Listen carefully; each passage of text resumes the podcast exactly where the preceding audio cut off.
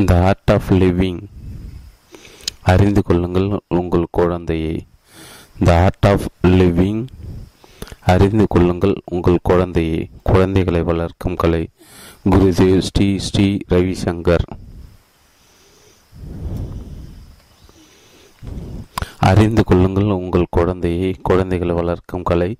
Gurudev Sri Sri Ravishankar. DVD மற்றும் புத்தகங்கள் கிடைக்க கிரியா பப்ளிகேஷன்ஸ், என் சிக்ஸ்டீன் கீழ்தளம், என்எஸ்கே வீதி, செல்வபுரம், கோடி six four one zero two six, Tamil Nadu, India. தொடர்புக்கு nine six two nine zero three two seven six seven Kriya publication at Gmail dot com, W W Kriya publication dot com, Sri Sri publications trust India. ஒன்று, காலச்சக்கரம் சொல்கிறது. இரண்டு, கல்விக்கு தரம் கூட்டுதல். மூன்று, பெற்றோரின் பங்கு. நான்கு, குழந்தை வளர்ப்பு ஒரு இரு வழி பயணம். ஐந்து, குழந்தை வளர்ப்பில் உள்ள சிக்கல்களை தவிர்த்தல். ஆறு, கள்ளங்கபடமில்லா நிலையை வாழ்வில் திரும்ப பெறுதல். ஏழு, வகுப்பறையில் மனித பண்புகள். எட்டு, கல்வியின் மூலம் மனித பண்புகளை உயர்த்துதல். ஒன்பது, குறும்புகார மாணவர்களை ஊக்குவித்தல். பத்து, ஆசிரியருடன் ஒரு உரையாடல். பதினொன்று, தரமான ஒருங்கிணைக்கப்பட்ட கல்வி மாநாட்டில் ஆற்றிய உரை. பனிரெண்டு, பழமையுடன் புதுமை. பதினைந்து, பரந்த கண்ணோட்டம். பதினான்கு, குழந்தை, பள்ளி மற்றும் சமூகம். பதினைந்து, பதிலளிக்கப்பட்டன உங்கள் கேள்விகள். அத்தியாயம் ஒன்று, காலச்சக்கரம் சொல்கிறது. பெற்றோர்கள் மிக முக்கியமாக மனதில் கொள்ள வேண்டியது என்னவென்றால், அவர்களும் ஒரு காலத்தில் குழந்தைகளாக இருந்தவர்களே என்பதுதான். தாங்கள் தங்கள் குழந்தை பருவத்தில் அனுபவித்து கடந்து வந்த கொந்தளிப்பான தருணங்கள் போலவே தங்கள் குழந்தைகளும் தங்கள் வாழ்வில் அப்படிப்பட்ட காலகட்டங்களை தாங்கி தாண்டி வந்து விடுவார் என்பதை புரிந்து கொள்ள வேண்டும். இப்போது பெற்றோர்களாகி நிற்கும் அவர்களின் வெற்றிக்கு பின்னால் இருந்தது அவர்களின் பெற்றோர்களுடைய பரந்த மனப்போக்கும் இப்போது முக்கியமாக சோதனை காலங்களில் அவர்கள் காட்டி அன்புமே. அவ்வப்போது அவர்கள் தங்கள் பெற்றோர்களிடம் கடுமையாக நடந்து கொண்ட போதிலும் பெற்றோர்கள் தங்கள் தரப்பில் காட்டி அன்பும் பரிவும் இம்மி அளவும் குறைந்ததே இல்லை. இதுவே அவர்கள் நல்ல மனிதர்களாக உருப்பெறுவதற்கு முக்கிய காரணமாக இருந்தது. தற்போது காலச்சக்கரம் மாறிவிட்டது. ஒரு காலத்தில் குழந்தைகளாக இருந்து இன்று பெற்றோர்களானவர்கள் அதை அன்பையும் அரவணைப்பையும் காட்ட வேண்டிய நேரம் வந்துவிட்டது.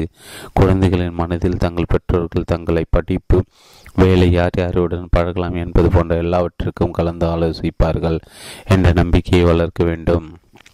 ஆசிரியர் பள்ளியில் இருக்கும் பெற்றோர்கள் என்றே கொள்ளலாம். பெரும்பாலும் இந்த மாணவ ஆசிரியர் உறவு ஆசிரியரின் ஆர்வமின்மையிலோ அல்லது மாணவனின் மனதில் எழும் சந்தேகம் மற்றும் பயத்தாலோ சரிவர அமைவதில்லை.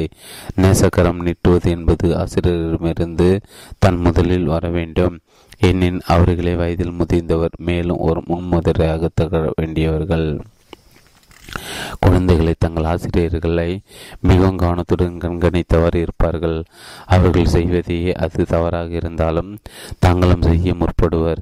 சில நேரங்கள் அப்படிப்பட்ட தவறான பழக்கங்களை வீட்டில் பெற்றோர் பார்த்து கண்டிக்க நேர்ந்தால் அந்த குழந்தைகளை தங்கள் ஆசிரியர்கள் செய்ததை சுட்டிக்காட்டி அந்த தவறை சரி செய்வத சரி என்பதாக வாதிடுவார்.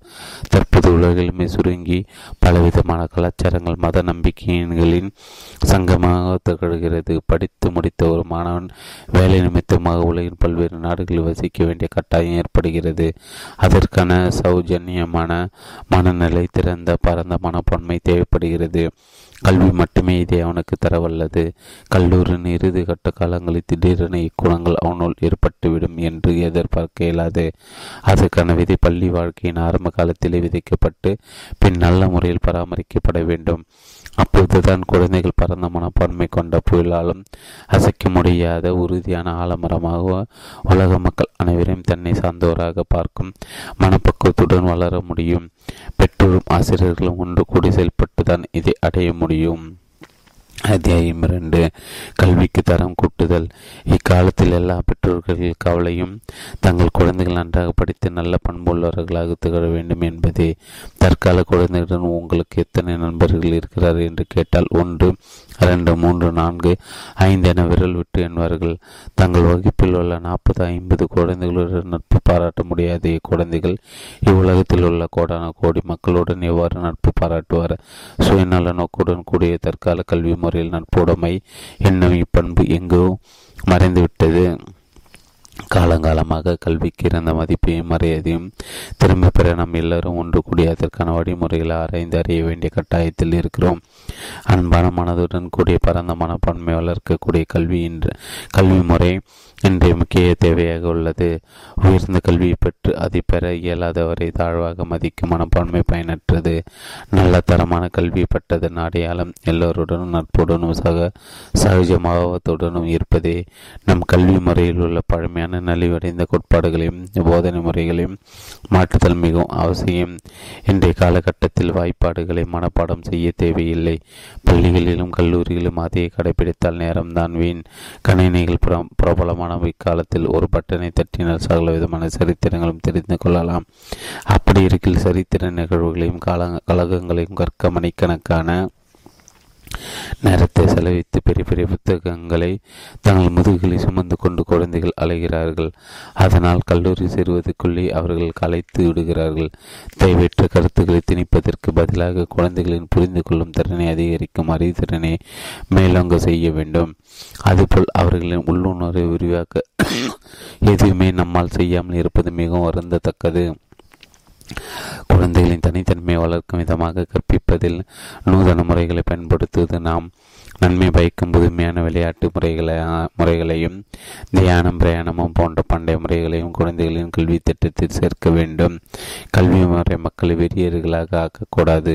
சிறந்த கல்வி முறையானது கடந்த காலத்தை பற்றி கோபமும் எதிர்காலத்தை பற்றி கவலையும் இல்லாத எதை பற்றி மன அழுத்தம் கொள்ளாத சுதந்திரமான கொண்ட பயிற்சிகளை உருவாக்கக்கூடியதாக இருக்க வேண்டும். படிப்பு திறனையும் தன்னம்பிக்கையும் ஒன்றே செய்வதே தரமான கல்வி அமைப்பாகும். விசாலமான கண்ணட்டம், பாரம்பரியத்தில் ஆழ்ந்த உறுதி, கல்வித்துறையில் நம்பிக்கை இவற்றை மலரச் செய்ய வேண்டும்.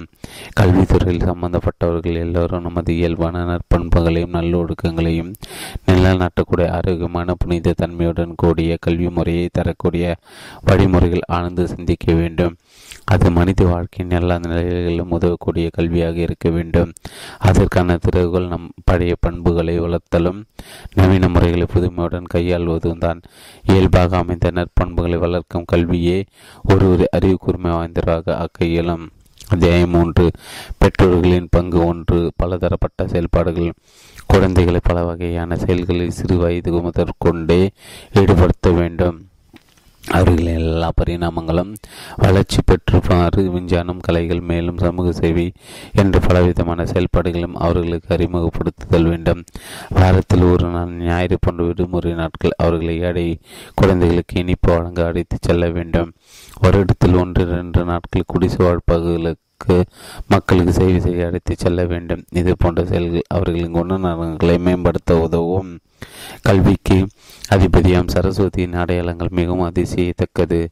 இந்த தெய்வத்தின் உருவ அமைப்பை பார்த்தால் அவள் கையில் வீணையும் ஒரு புத்தகம் ஜபமாலையும் இருக்கும். புத்தகம் நமது மூளையின் இடைப்பாகத்தை விருத்தி செய்யக்கூடிய விஞ்ஞான அறிவை குறிக்கும். வீணை மூளையின் வலது பாகத்தை பயன்படுத்தக்கூடிய இசையை குறிக்கும். ஜபமணி மாலை தியான நிலையை குறிக்கிறது. ஞானமும் தியானம், கானம் இம்மூன்றுமே சேர்ந்துதான் கல்வியின் முழுமையடைய செய்யும்.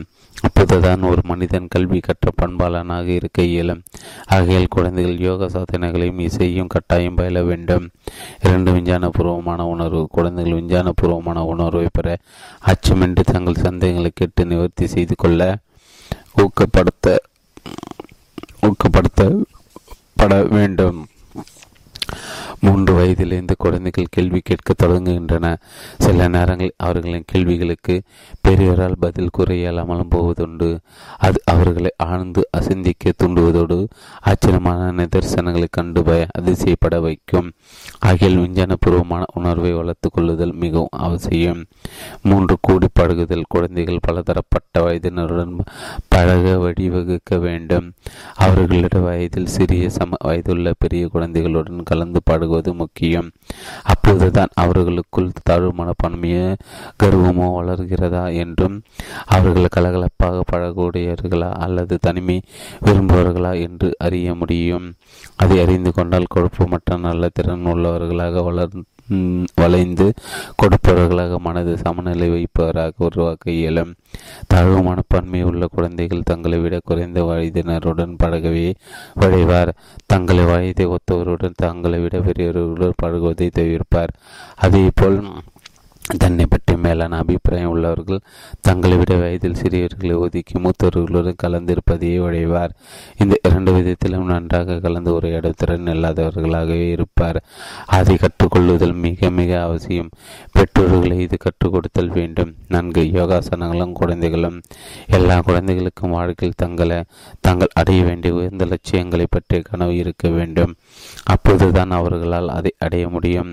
அவர்களது வளர்ச்சி எல்லோரும் எல்லோருடைய நன்மைக்காகவும் உலகத்தை வலிமைப்படுத்தி நல்ல மாற்றத்தை ஏற்படுத்தும் வகையில் சமூகத்திற்கும் நாட்டிற்கும் செய்யும் செயலுடன் ஒத்து இருக்க வேண்டும். செய்யும் வேலையில் கவனக்கூர்மை அதிகரிக்க பிரயாணமும் அவர்கள் அவர்கள் பழக வேண்டும். நெற்றில் சந்தனம் அணிவதனால் பிட்டிட்டு சுரப்பில் நன்கு வேலை செய்யும்.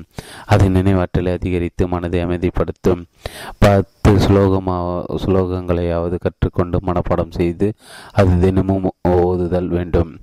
தினமும் யோகாபியாசம் செய்வது அவர்களை ஆரோக்கியமாகவும் ஆனந்தமாகவும் புத்திசாலிகளாகவும் சமயோஜிதர்களாகவும் இருக்க செய்யும். தினமும் காலையிலும் இரவிலும் தியானம் செய்யவும் பஜனை பாடல்கள் பாடவும் பழக வேண்டும். மன அழுத்தம் இல்லா வாழ்க்கை இதுக்கு இதுவே சிறந்தது வழியும். குறும்புத்தனம் இல்லாவிட்டால் அது குழந்தை பருவமே அல்ல. பயமின்றி தைரியமாக பேசும் தன்னம்பிக்கை இருக்க வேண்டும். சதா சகா குழந்தைகளுடன் சண்டையிடும் குணமுள்ளவர் பாதுகாப்பு படையில் சேர தகுந்தவர்கள். அப்போது சண்டையிடுதலும் ஒரு நல்லதற்காக நாட்டைக்காக பொருளின் முகமாக அமையும். தங்களுக்குள் சண்டையிட்டு கொண்டு இருப்பதை விடுத்து சிநேகபாவத்துடன் எல்லாருடன் கலந்து பகிர்தலும் இருக்க வேண்டியது அவசியம். ஐந்து விளையாட்டும் செழிப்பும். குழந்தைகள் தங்களை பள்ளியோடு எவ்வளவு தூரத்திற்கு ஈடுபடுத்திக் கொள்கிறார்கள் என்பதையும் அவர்களது வளர்ச்சியும் வாரத்தின் ஆரம்ப நாளான திங்கள் அன்றும் முடிவு நாளான வெள்ளி என்றும் அவர்கள் எப்படி உணர்கிறார்கள் என்பதிலிருந்து தெரிந்து கொள்ளலாம். சிலர் வார இறுதிக்காக ஆர்வமாக காத்திருப்பார். சிலர் மறுபடியும் பள்ளிக்கு செல்ல திங்கட்கிழமை இதை நோக்கியிருப்பார். பள்ளி விளையாடுவதற்கு பொழுதுகள் இல்லை என்றால் அதை வார இறுதியில் அடைய காத்திருப்பார். பள்ளியில் தங்களுக்கு சுதந்திரமே இல்லை என்றும் அதனால் விளையாட்டுகளுக்கு இடமில்லை என்றும் எண்ணுவார். அவர்கள் மூளையில் திணிக்கின்ற வகையில் பாடத்திட்டங்கள் இருந்தால் அங்கு சலிப்பு இருக்கும். அதுவே தொடர்ந்தால் அவர்கள் செய்ய வடிவதிலே அவர்களின் ஆர்வம் குறைந்துவிடும்.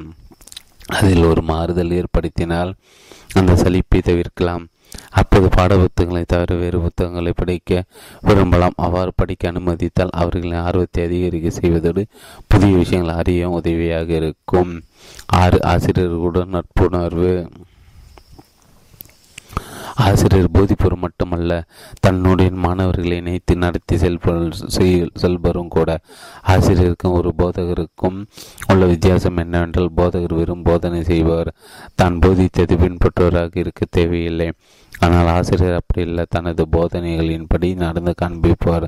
தங்களால் கையாள முடியாது எந்த விஷயமாக இருந்தாலும் மாணவர்கள் தங்கள் ஆசிரியர்கள் உதவியை நாடலாம். ஆசிரியர் தங்கள் மாணவர்கள் தங்களை நோக்கி முதலில் நேசகரம் நீட்டவே காத்திருப்பார். அவர்கள் தங்களுக்கென ஒரு எல்லையை வகுத்து கொண்டுள்ளனர். அப்படி இல்லாமல் ஆசிரியர்கள் முதலில் முன் வந்தால் மாணவர்கள் ஒரு வேலை அது ஏற்க மறுத்தால் அதை அவர்களுக்கும் தர்ம சங்கடமான நிலையை ஏற்படுத்தும். இதை தவிர்க்க அவர்கள் மாணவர்கள் முன் வருத்தலை எதிர்நோக்கி இருப்பார்.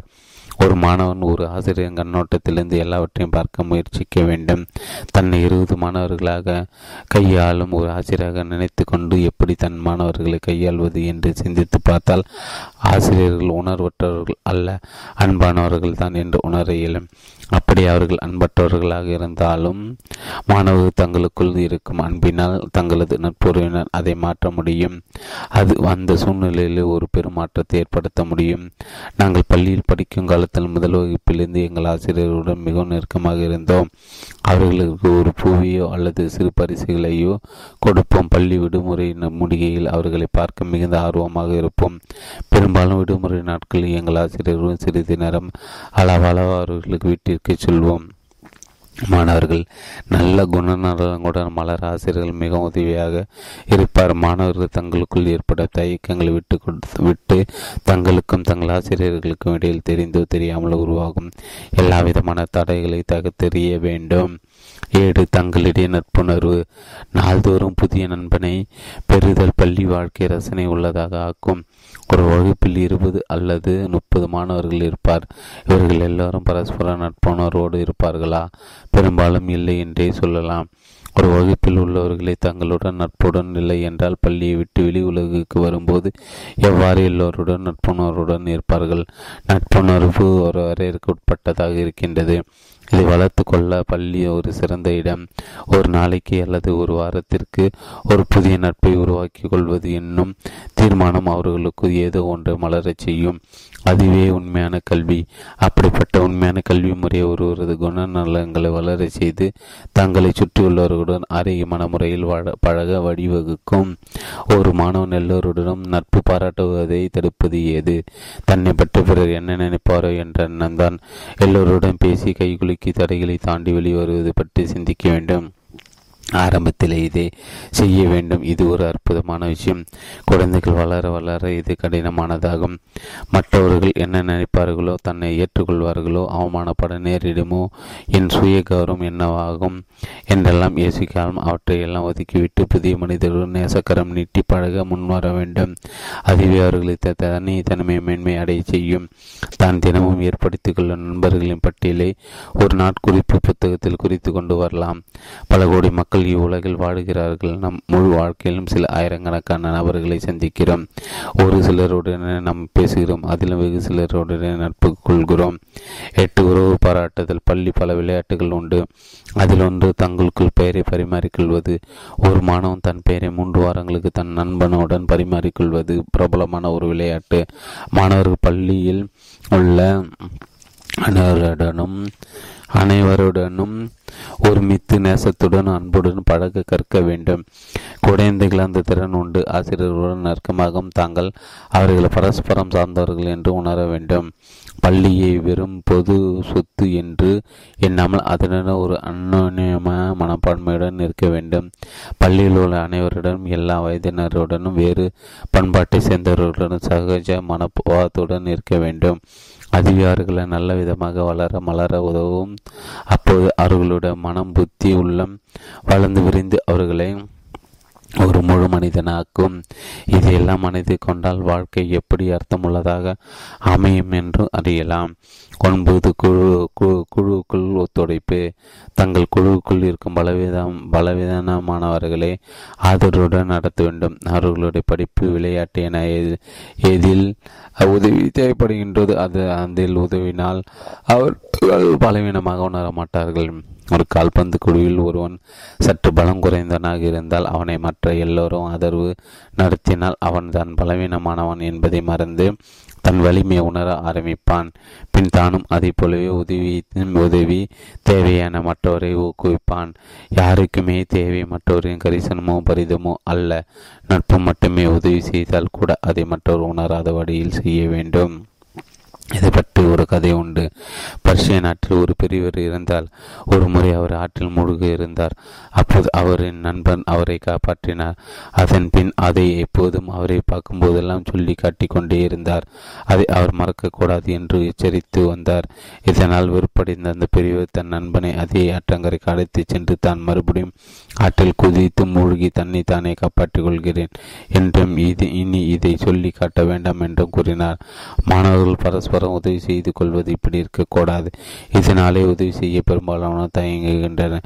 அதே சமயம் ஒரு மாணவன் கூச்ச சுபாவம் உள்ளவனாக இருந்தால் அவன் வழியிலே சென்று அவனுடன் நட்பு பாராட்ட வேண்டும். அதுவே அப்படிப்பட்டவர்கள் மாற்றும் சிறந்த வழி.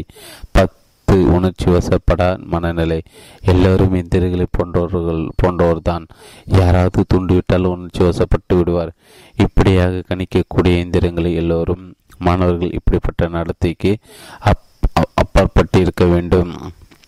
மாணவர்களது மனநிலை ஆனந்தமாகவும் லேசானதாகவும் புத்தம் புதியதாகவும் இருக்கும் பட்சத்தில் படிப்பிலும் அவை பரி பரிமளிக்கும் ஒரு முறை படித்தாலே படித்ததை உள்வாங்கி நல்ல முறை கிரகித்து கொள்ள இயலும். பதினொன்று, சிரிப்பு.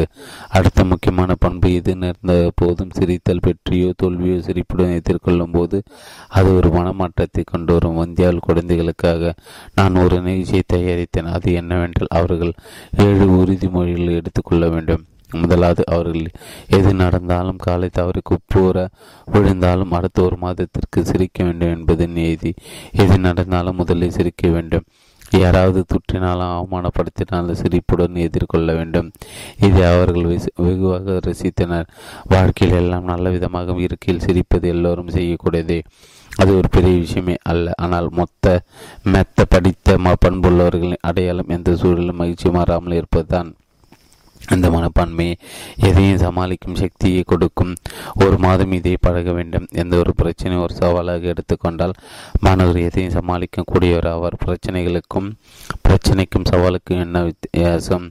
எதையாவது பிரச்சனை என நினைக்கும் போது நினைப்போரும் அந்த பிரச்சனையின் ஒரு பகுதியாக ஆகிவிடுவார். அவரை அவதை ஒரு சவாலாக ஏற்றால் அப்பிரச்சனையை எதிர்க்கும் வழிமுறைகளோடு தன்னை இணைத்துக் கொள்கின்றனர். பிரச்சனையோடு அல்ல, சவாலை எதிர்கொள்வது ஒரு திருச்ச துணிச்சலான அனுபவம். மாணவர்கள் மலை ஏறுதல் போன்ற துணிச்சலான செயல்களில் ஈடுபடுவது உண்டு. இது அவர்களை துணிச்சல் மிக்கவராக ஆக்கும். குறும்புத்தனம் மாணவர்களின் இயல்பு. அது நல்லதே. அப்போதுதான் அவர்களின் குணநலங்கள் நன்றாக பரிமளிக்கும். ஆனால் இதை இந்த குறும்புத்தனம் மாணவர்களை துன்புறுத்துவதாக இருக்கக்கூடாது. பனிரெண்டு, அறிவியலும் கலைக்கல்வியும்.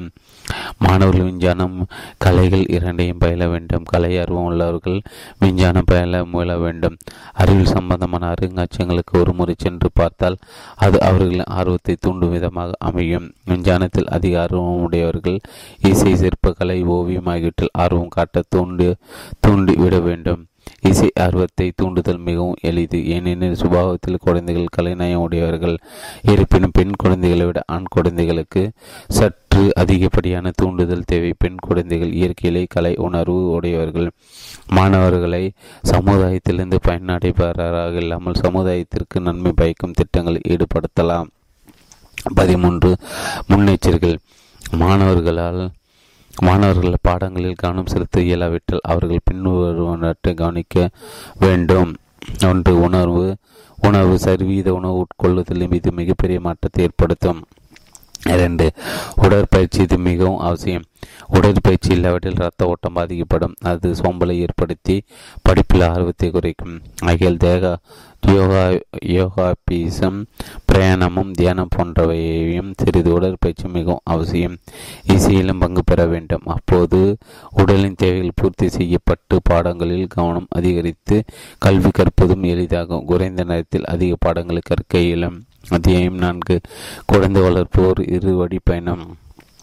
ஜூன் மாதம் ஏழாம் தேதி ரெண்டாயிரத்தி பத்து பெங்களூரு ஆசிரமத்தில் ஆற்றிய உரை. குழந்தை வளர்ப்பை பற்றி பேசுவது எனக்கு மிகவும் கடினமானது. ஏனெனில் எனக்கு அதில் அனுபவம் இல்லை.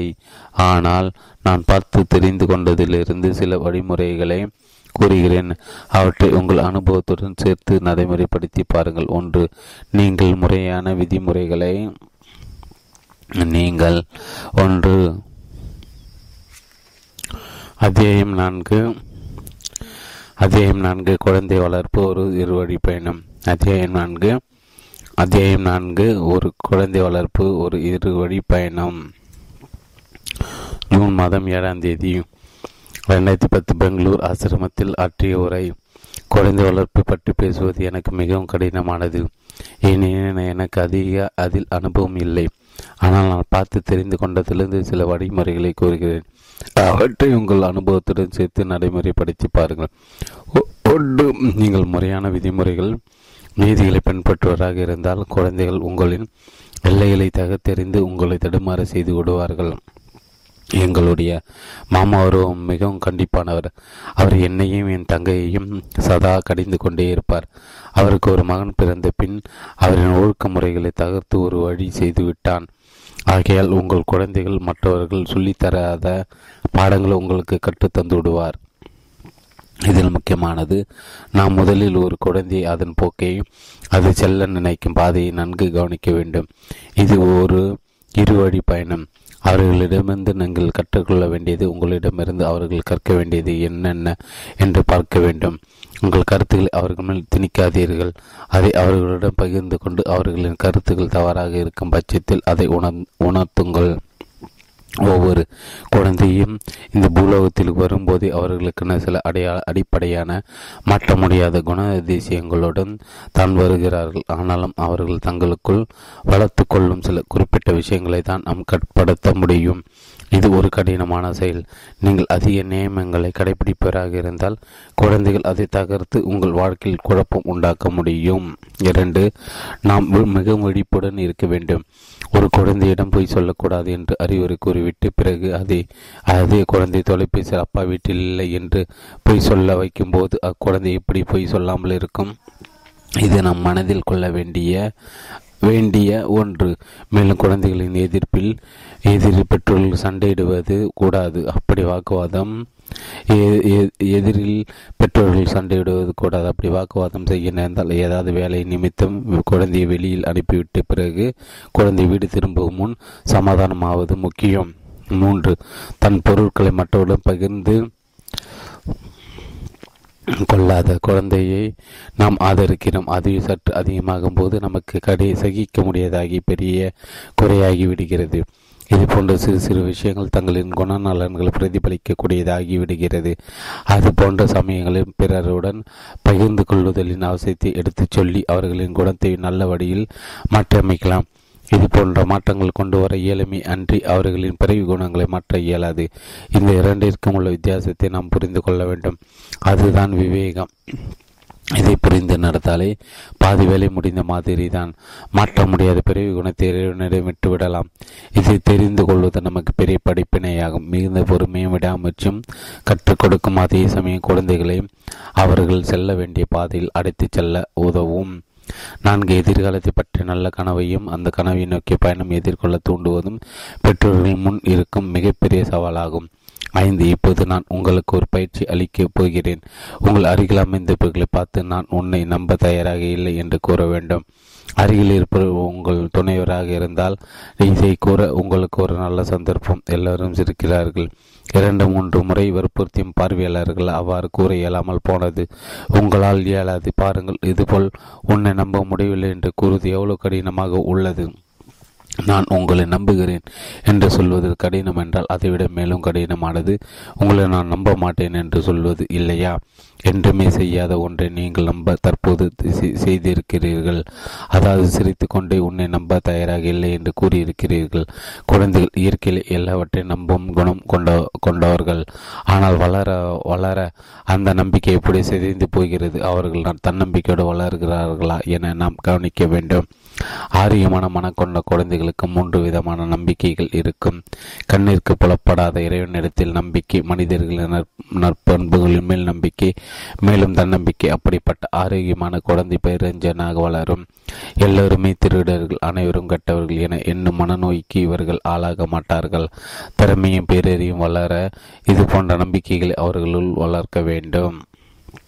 ஒரு குழந்தையிடம் எல்லாரும் ஏமாற்றுக்காரர்கள் என சொல்லி கொண்டிருந்தால் அந்த குழந்தைக்கு தன்னை சுற்றி உள்ளவர்களின் மேலும் இந்த சமுதாயத்தின் மீதும் நம்பிக்கையற்று போ இப்போது அவர்களை தனித்தன்மை, திறமைகள், பேச்சுத்திறன் எல்லாமே வாட்டமடைந்து சுருக்கிவிடும்.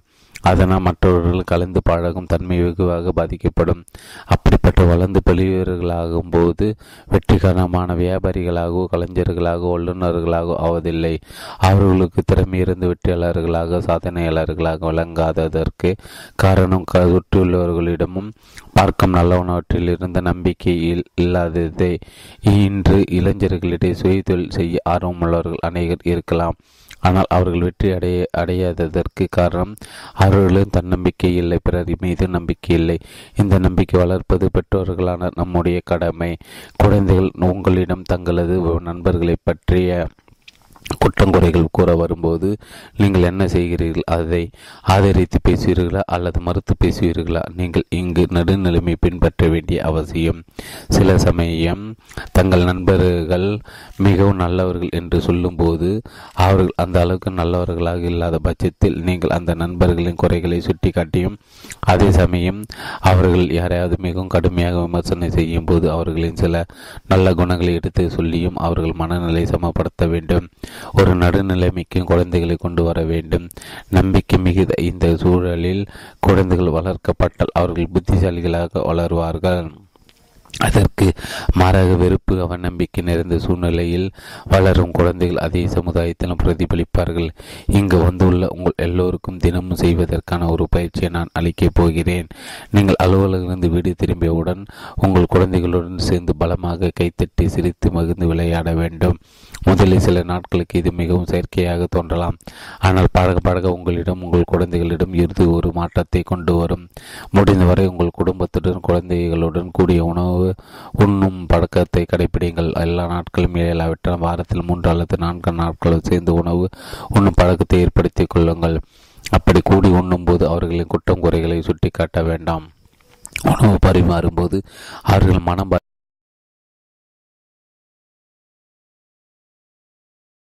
அதித்து கொடுத்தோமானால் மற்றொன்றுக்கு அழும் வேண்டுமென்று அடம்பிடிப்பது போல் தோன்றும்.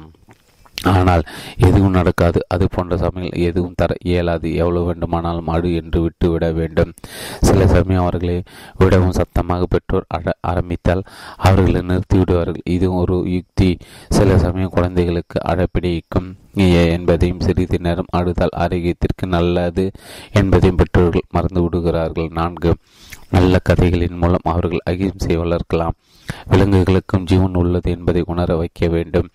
அவைகளுக்கும் நம்மை போல் உணர்வுகள் உண்டு என்பதை உணர்த்த வேண்டும்.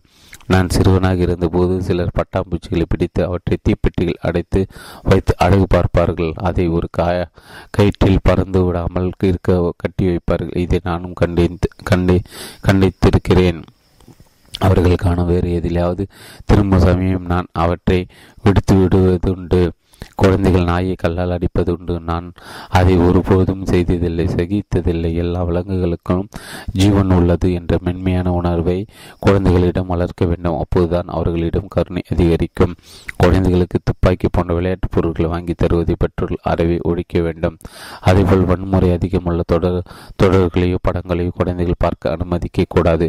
அதுவே அறிவையை நிறுத்த அறை அனுமதிக்க கூடாது. அறிவையை நிறுத்த முடியாவிட்டாலும் சற்று கவனத்துடனும் கட்டுப்பாடுபடுத்தப்படுத்தாவது வேண்டும். அது போன்ற வன்முறையை தினமும் பார்க்கும்போது அது ஒரு சாதாரண முயற்சியாக அவர்கள் மனதில் படிந்துவிடும்.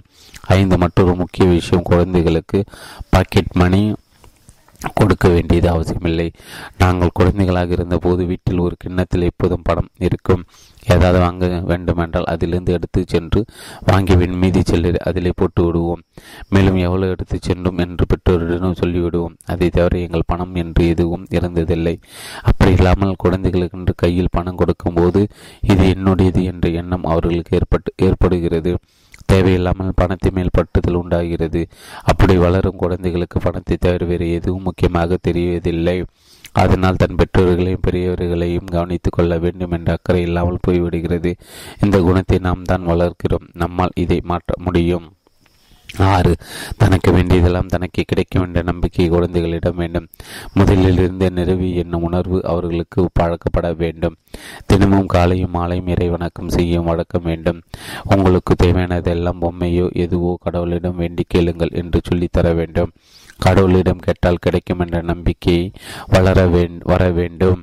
தேவையானதை அட அழுது அடம்பிடித்து பெறுவதை தவிர்த்து இறைவனிடம் வேண்டிய பெறும் வழக்கத்தை கற்றுத்தர வேண்டும். சில குழந்தைகள் இவ்விதமாக சாதித்து கொள்ள நினைப்பவர்கள் இப்படிப்பட்ட குழந்தைகளுக்கு இறைவனை வேண்டி பெறுதலை சொல்லி தர வேண்டும். அழுது அடம்பிடிப்பதை முழுமையாக தவிர்க்க இயலாவிட்டாலும் அதனை குளிர்க்கலாம். இல்லையெனில் அதிகப்படியான முரட்டுத்தனத்துடன் வளருவார்கள். ஏழு, ஓரளவுக்கு குழந்தைகளிடம் முரட்டத்தனம் இருப்பது இயற்கைதான். நீங்கள் உங்கள் குழந்தைகள் உணர்ச்சட்ட ஜனமாக இருப்பதை விரும்ப மாட்டீர்கள். சில சமயங்கள் அவர்கள் அடம்பிடிப்பு அடம்பிடிக்கவும் எதிர்த்து வாதாடவும் செய்வதும் நல்லதான். நீங்கள் மிக மிக நல்ல பெற்றோர்களாகவும் இருக்க வேண்டியது இல்லை. ஒரு தாயும் தன் குழந்தையிடம் சில சமயம் சண்டையிடுவதும் நல்லதான். இல்லையெனில் வீட்டில் யாரிடமும் சண்டையிட வாய்ப்பில்லாவிட்டால் வெளியில் யாராவது அந்த குழந்தையிடம் வாதாட வந்தால் அதை சமாளிக்க இல்லை இல்லாமல் தோல்வியே சந்திக்கும். எதையும் அளவுக்கு அதிகமாக செய்யக்கூடாது. சண்டையிடுவது வாடிக்கையானால் நட்புணர்வு இல்லாமல் போகும்.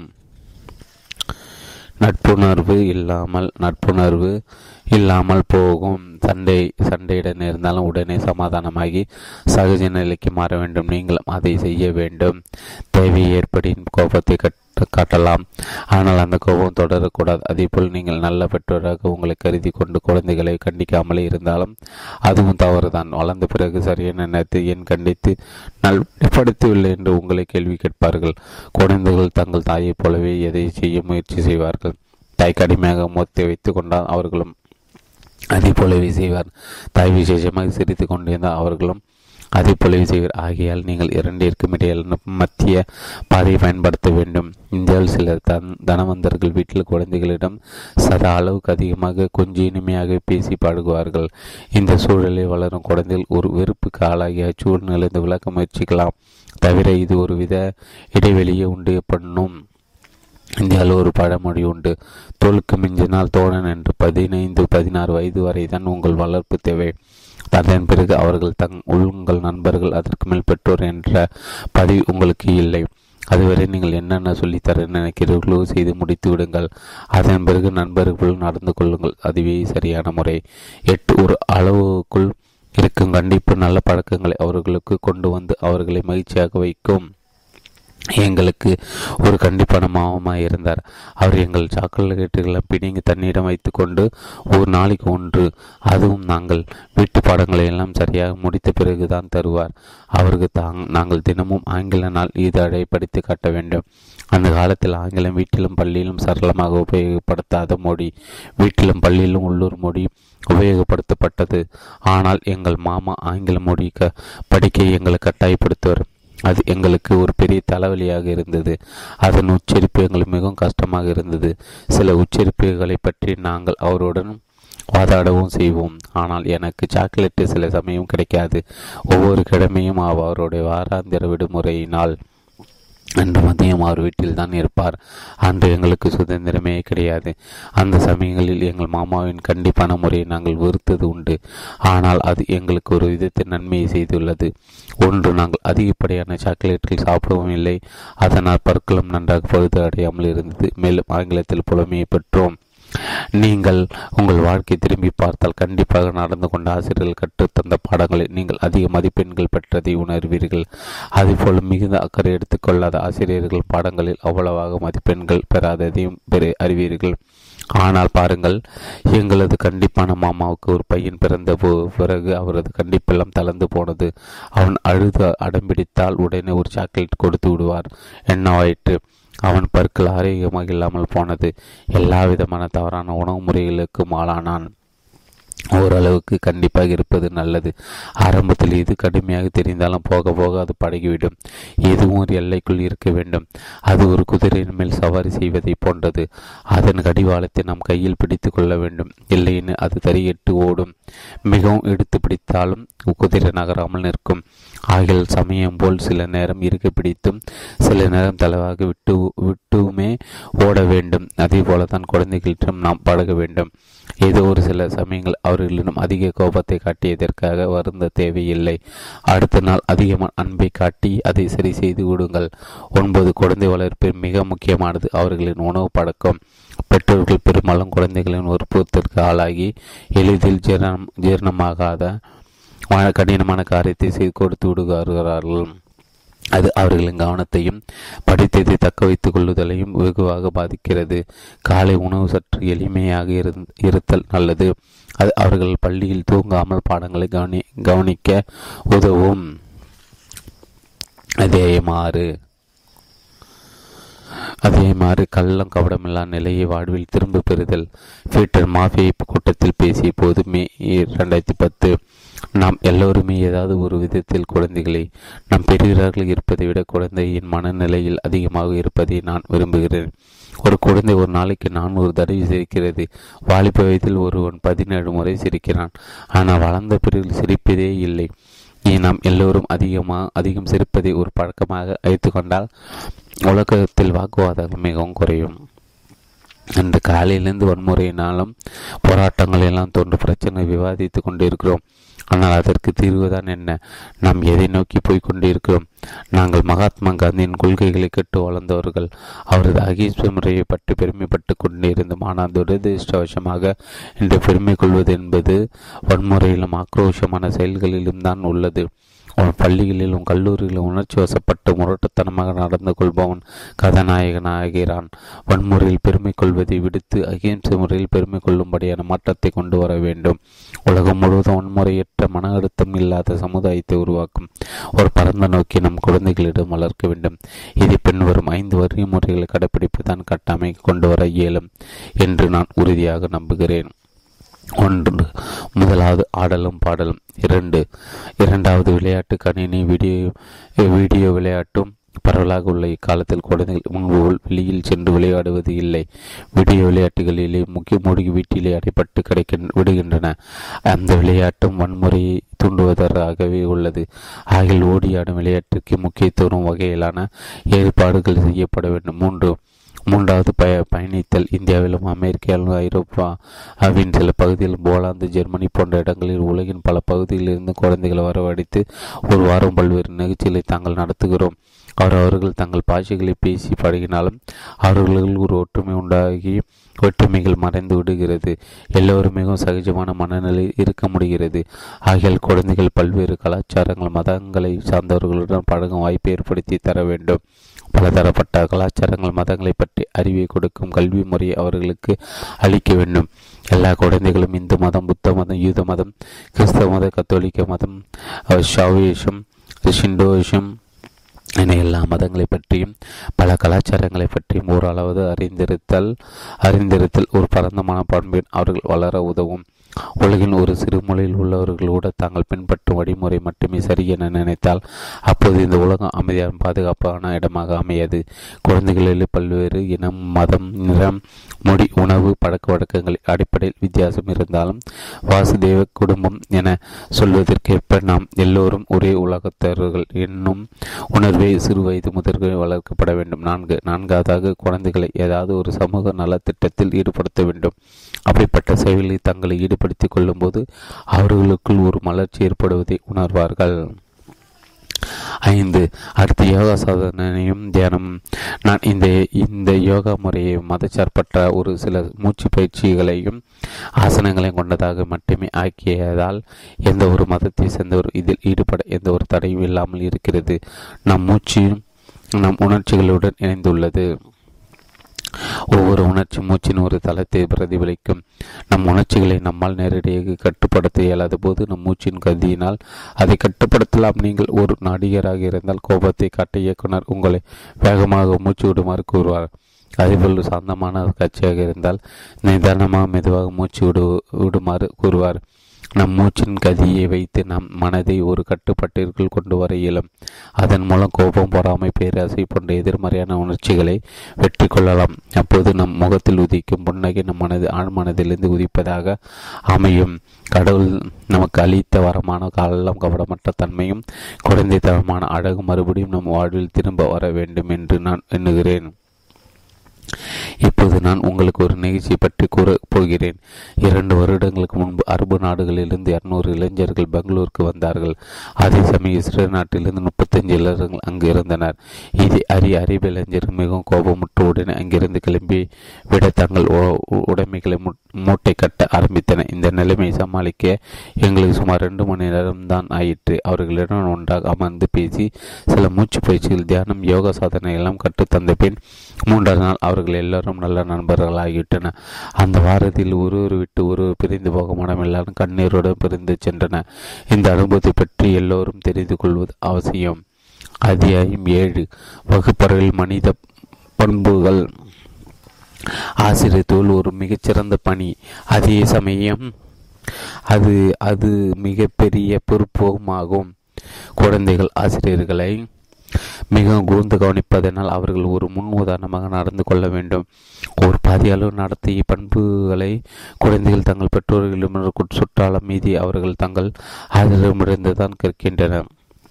பெரியர்களை விட குழந்தைகள் எதையும் கூர்ந்து கவனிப்பார். நீங்கள் செய்யும் எல்லா செயலையும், பேசும் ஒவ்வொரு சொல்லையும் உன்னிப்பாக கவனிப்பார். நீங்கள் எப்போது அமைதியாக இருக்கிறீர்கள், எப்போது பதட்டமாக சந்தோஷம் இல்லாமல் இருக்கிறீர்கள் என்று பார்த்து அதையே முன்மாதிரியாக வைத்து அப்படியே நடந்து கொள்வார்கள். அவர்களுடைய நடை, உடை, பாவங்கள் எல் பெரும்பாலும் தங்கள் பெற்றோரைப் போலவே இருக்கும். உறவு ஓரளவு ஆசிரியர்களைப் போல இருக்கும். பெற்றோர்கள் அது ஒன்று அல்லதுக்கு இரண்டு குழந்தைகளை தான் சமாளிக்க வேண்டும். ஆனால் ஆசிரியருக்கு பல குழந்தைகள் அது மன அழுத்தத்தை தரக்கூடியதாகவும் சோதனையின் சோதனையான காலம் போன்று தோன்றலாம். இதை சமாளிக்க நீங்கள் அவ்வப்போது உங்களை நிதானித்து கொண்டு மனதை சமநிலைக்கு கொண்டு வர வேண்டும். தினமும் தினமும் தினமும் உணவு நேரத்திற்கு முன்பு சற்று நேரம் அமைதியாக அமர்ந்து ஆசுவாசப்படுத்திக் கொள்ள வேண்டும். நம்மை மீறிய ஒரு சக்தி எப்போதும் உங்களுக்கு உதவி கொண்டிருப்பதை காத்து கொண்டிருப்பதை நினைவு கூற வேண்டும். உங்களால் சமாளிக்கக்கூடிய வேலையை உங்களுக்கு கொடுக்கப்பட்டிருக்க கொடுக்கப்பட்டுகிறது என்பதை நினைவுபடுத்திக் கொள்ள வேண்டும். முதலாவது உங்களுக்கு தன்னம்பிக்கை வேண்டும். உங்களால் இயலாத ஒரு மிகப்பெரிய வேலையை நீங்கள் செய்ய நேர்ந்ததாக நினைத்தால் உண்மையிலே உங்களால் சமாளிக்க முடியாமல் சமாளிக்க முடியாமல் போகும். உங்கள் கையில் உள்ள பொறுப்பு உங்கள் திறமைக்கு உகந்தது என்று நம்புங்கள். உங்கள் முழு திறமையும் பயன்படுத்தி அதை செய்ய முடியும் என்ற நம்பிக்கை உங்களுக்கு இருக்கட்டும்.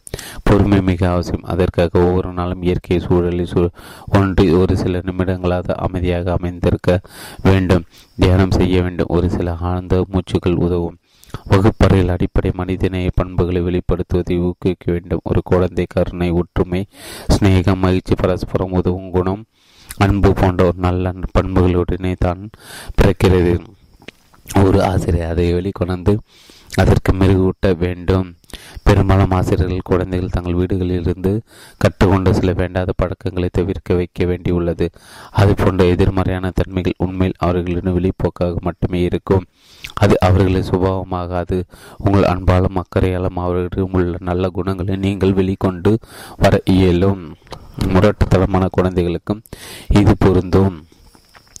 அப்படிப்பட்ட குழந்தைகளை தட்டி கொடுத்து அரவணைத்து ஊக்குவித்தலும் பாராட்டுதல்களும் தேவை. நீங்கள் உண்மையிலே அவர்களை நேசிக்கிறீர்கள், அக்கறை காட்டுகிறீர்கள், உங்களுக்குள் ஒருவராகத்தான் கருதுகிறீர்கள் என்று அவர்கள் உணர செய்ய வேண்டும். மாறாக சற்று குச்சி சுபாவம் உள்ள குழந்தைகளிடம் சற்று கண்டிப்பாக இருத்தல் இருந்தால் அது அவர்களை தன் காலில் நின்று பேச உதவும். அதே சமயம் கண்டிப்புடன் அன்பு காட்டவும் வேண்டும். கண்டிப்பும் அன்பும் சேர்வதில் ஒரு நுண்மை உள்ளது. பெரும்பாலும் ஆசிரியர் இதற்கு மாறாகவே நடக்கின்றன. முரட்டு குழந்தைகளை சற்று கண்டிப்புடன் வெட்கி ஒதுங்கும் குழந்தைகளை சற்று எளிமையுடன் கையாளுகின்றன. அதனால் அந்த குழந்தைகள் வாழ்நாள் முழுவதும் அப்படியே இருந்து விடுவார்கள். குழந்தைகளை ஓடி ஆடும் விளையாட்டுகளில் ஈடுபடுத்துவது மிகவும் உதவியாக இருக்கும். எப்போது அமைதியிட்டிருக்கும் குழந்தைகளுக்கு அதிகப்படியான உடற்பயிற்சிகள் தேவைப்படும்.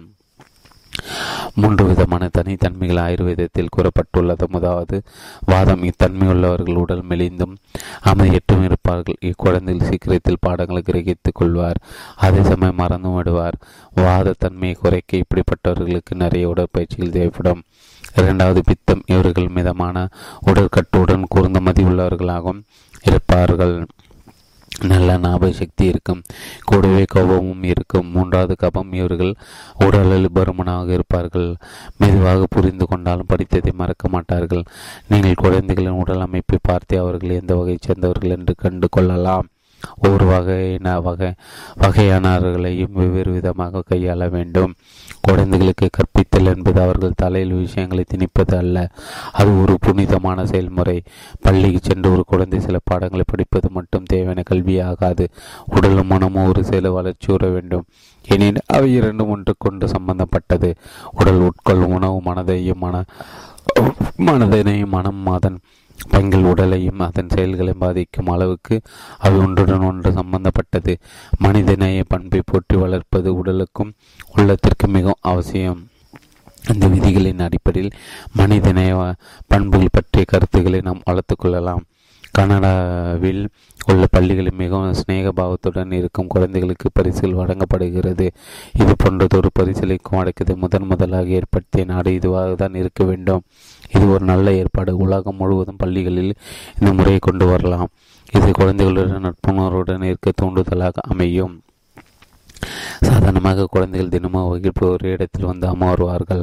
இது சரியில்லை, எனில் இது என்னிடம் என்று ஒட்டுதல் ஏற்பட்டுவிடும். அந்த இடத்தில் வேறு யாராவது வந்து அமர்ந்தால் அதற்காக சண்டையிடுவார்கள். அந்த இடம் தனக்கு சொந்தமானது என்ற எண்ணம் ஏற்படுகிறது. வகுப்பில் உள்ள எந்த இடமும் தனது என்று உணர்வது இல்லை.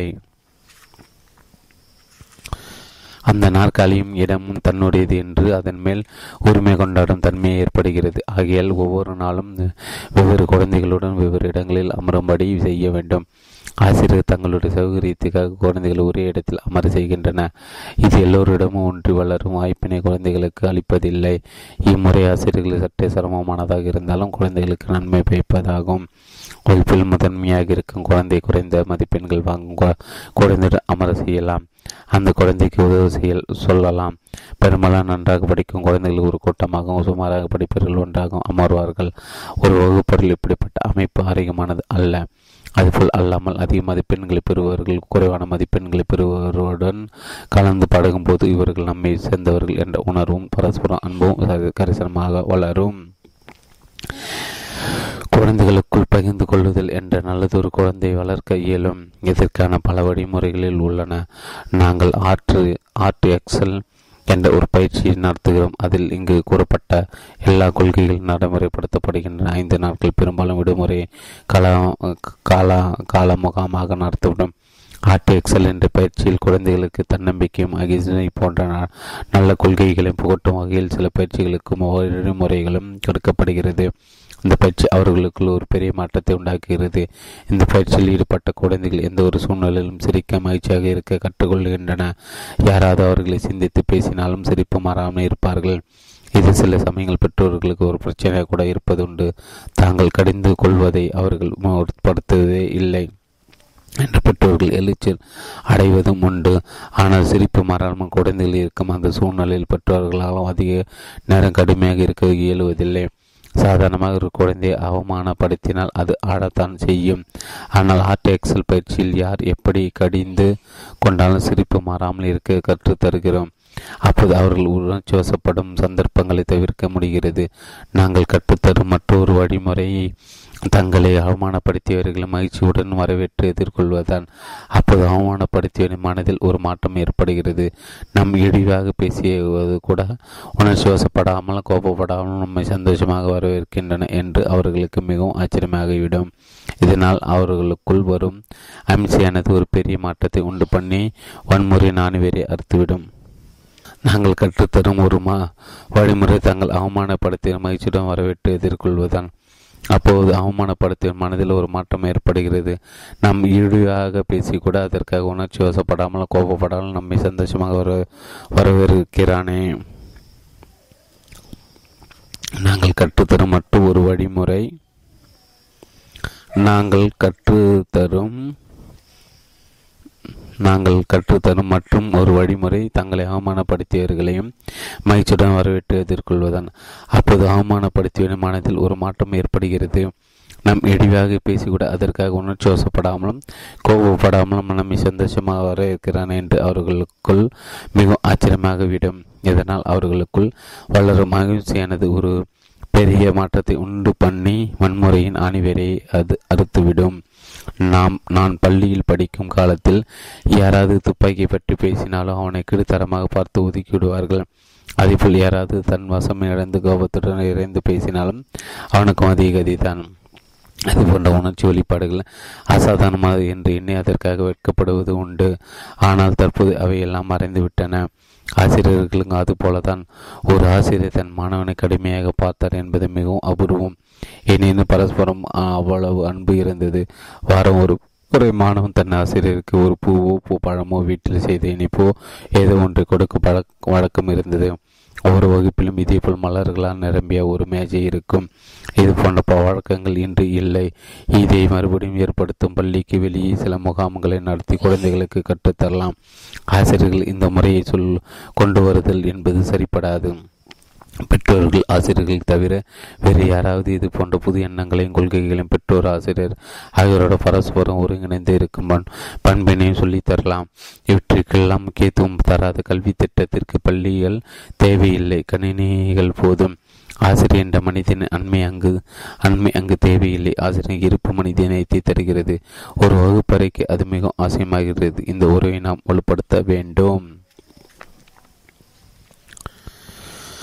ஒரு ஆசிரியர் வகுப்பு அட்டவணை தயாரிக்கும் போது அது குழந்தைகள் திறமைகளை நல்ல விதமாக வெளிக்கொண்டு வர கூடியதாக அமைக்க வேண்டும். சரித்திரம் போன்ற பாடங்களை மதிய உணவிற்கு பின் வைக்கக்கூடாது. உணவு நேரத்திற்கு பின் அவர்கள் உட்கார்ந்து கேட்கக்கூடிய வகுப்பாக இருக்கக்கூடாது. ஏனெனில் உணவு உண்ட பின் அவர்கள் கேட்கும் திறன் குறைந்துவிடும். உட்கார்ந்த நிலையில் தூங்கிவிடக்கூடும்.